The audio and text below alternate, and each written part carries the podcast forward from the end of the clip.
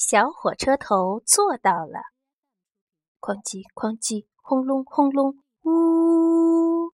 小火车轰隆隆地走在铁轨上，它是一列开心的小火车，因为它满载着快乐。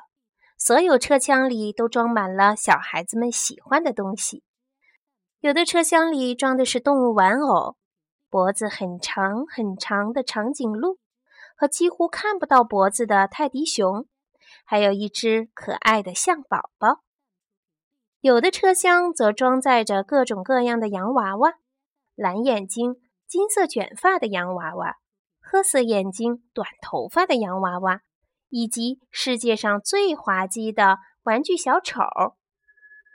有的车厢里装满了玩具火车、玩具飞机、积木、小刀、陀螺。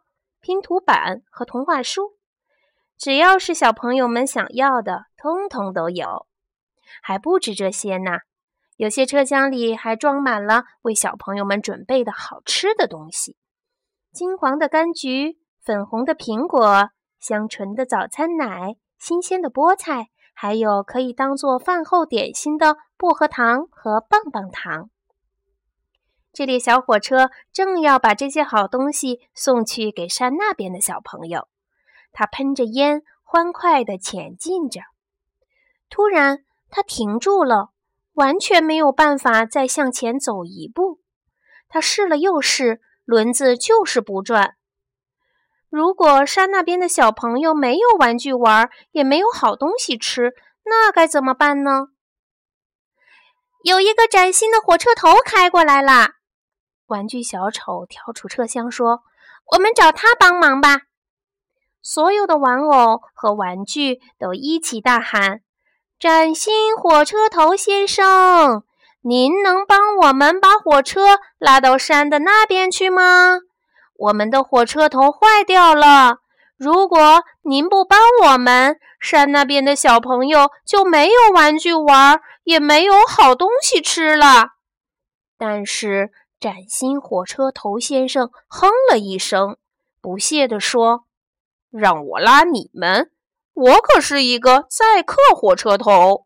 我刚刚拉了一列大火车越过山头，车厢之大，你们做梦也想不到。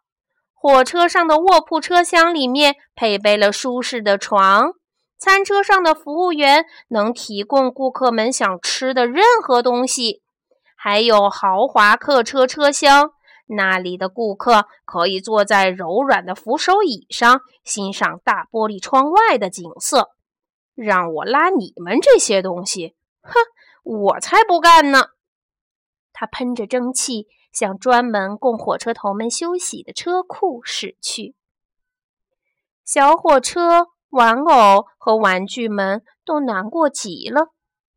这时候。玩具小丑大叫道：“载客火车头不是世界上唯一的火车头，又有一个火车头开过来了，它好大，好强壮呀！我们找它帮忙吧。”玩具小丑挥了挥手中的旗子，强壮的大火车头停了下来。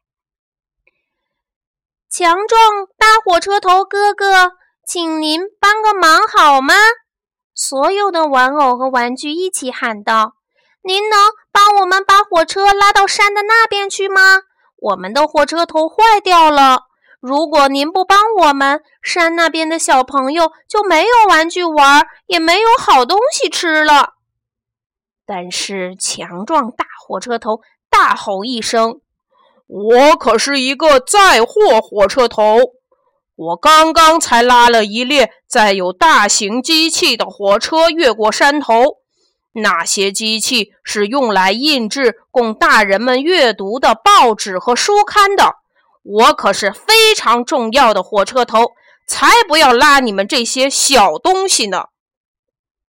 载货火车头气愤地驶向车库，小火车、玩偶和玩具们都难过极了。打起精神来，玩具小丑大声地说。载货火车头不是世界上唯一的火车头。看，那边又来了一个火车头，它看起来又老又累。不过还好，我们的火车很小，也许它能帮助我们。玩具小丑挥了挥旗子，那个邋遢生锈的老火车头停了下来。求您了，好心的锈斑火车头爷爷！所有的玩具和玩偶一起喊道：“您能帮我们把火车拉到山那边去吗？我们的火车头坏掉了。如果您不帮我们，山那边的小朋友就没有玩具玩。”也没有好东西吃了，但是锈斑老火车头叹着气说：“哎，我太累了，就连你们这么小的火车，我都不能拉过山头了。我必须让我疲惫的轮子们休息一下。哎，我不行，不行，啊，不行了。”他一边轰隆隆地驶向车库，一边喃喃自语：“我不行，不行，不行了。”小火车非常难过，玩偶和玩具们也快要哭出来了。突然，玩具小丑大喊：“又有一个火车头开过来啦！是个蓝色的小火车头，它真小，不过或许它会帮助我们。”哐叽哐叽，小火车头开心地驶了过来。一看到玩具小丑的旗子，他就立刻停了下来。发生什么事了，朋友们？他亲切地问。“哦，蓝色小火车头！”玩具和玩偶们大声地说。“您能帮我们把火车拉到山的那边去吗？我们的火车头坏掉了。”如果您不帮我们，山那边的小朋友就没有玩具玩，也没有好东西吃了。求您了，帮帮我们好吗？我想我不够大呀。蓝色小火车头说：“我只是用来在吊车厂调动车厢的，还从来没有爬过山呢。”玩偶和玩具们说。但是我们必须在孩子们起床前越过那座山。蓝色小火车头抬头看见玩偶们，眼中噙满了泪水，心想：如果他不帮忙，山那边的小朋友就没有玩具玩，也没有好东西吃了。于是他不住地给自己打气：“我想我可以试试，我想我可以试试。”我想我可以试试。然后他把小火车的车厢挂到了自己的身上。他不断的使劲儿的拖呀拉呀，慢慢的、慢慢的，小火车前进了。玩具小丑跳上火车，洋娃娃和动物玩偶们都笑了，他们大声的欢呼起来。轰隆轰隆，哐叽哐叽。蓝色小火车头一边向前奔跑，一边不断地对自己说：“我想我能做到，我想我能做到，我想我能做到，我想我能做到。”往上，往上，再往上，小火车越爬越快，越爬越快，越爬越快。终于，他们爬上了山顶，城市就在下面的山谷里了。万岁！万岁！玩具小丑、玩偶和玩具们大声欢呼起来。好心的蓝色小火车头，谢谢你的帮助。这下城市里的小朋友们一定会很开心的。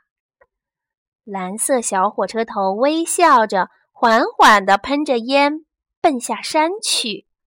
嘟嘟的声音好像是在说。我就知道我能做到，我就知道我能做到，我就知道我能做到，我就知道我能做到。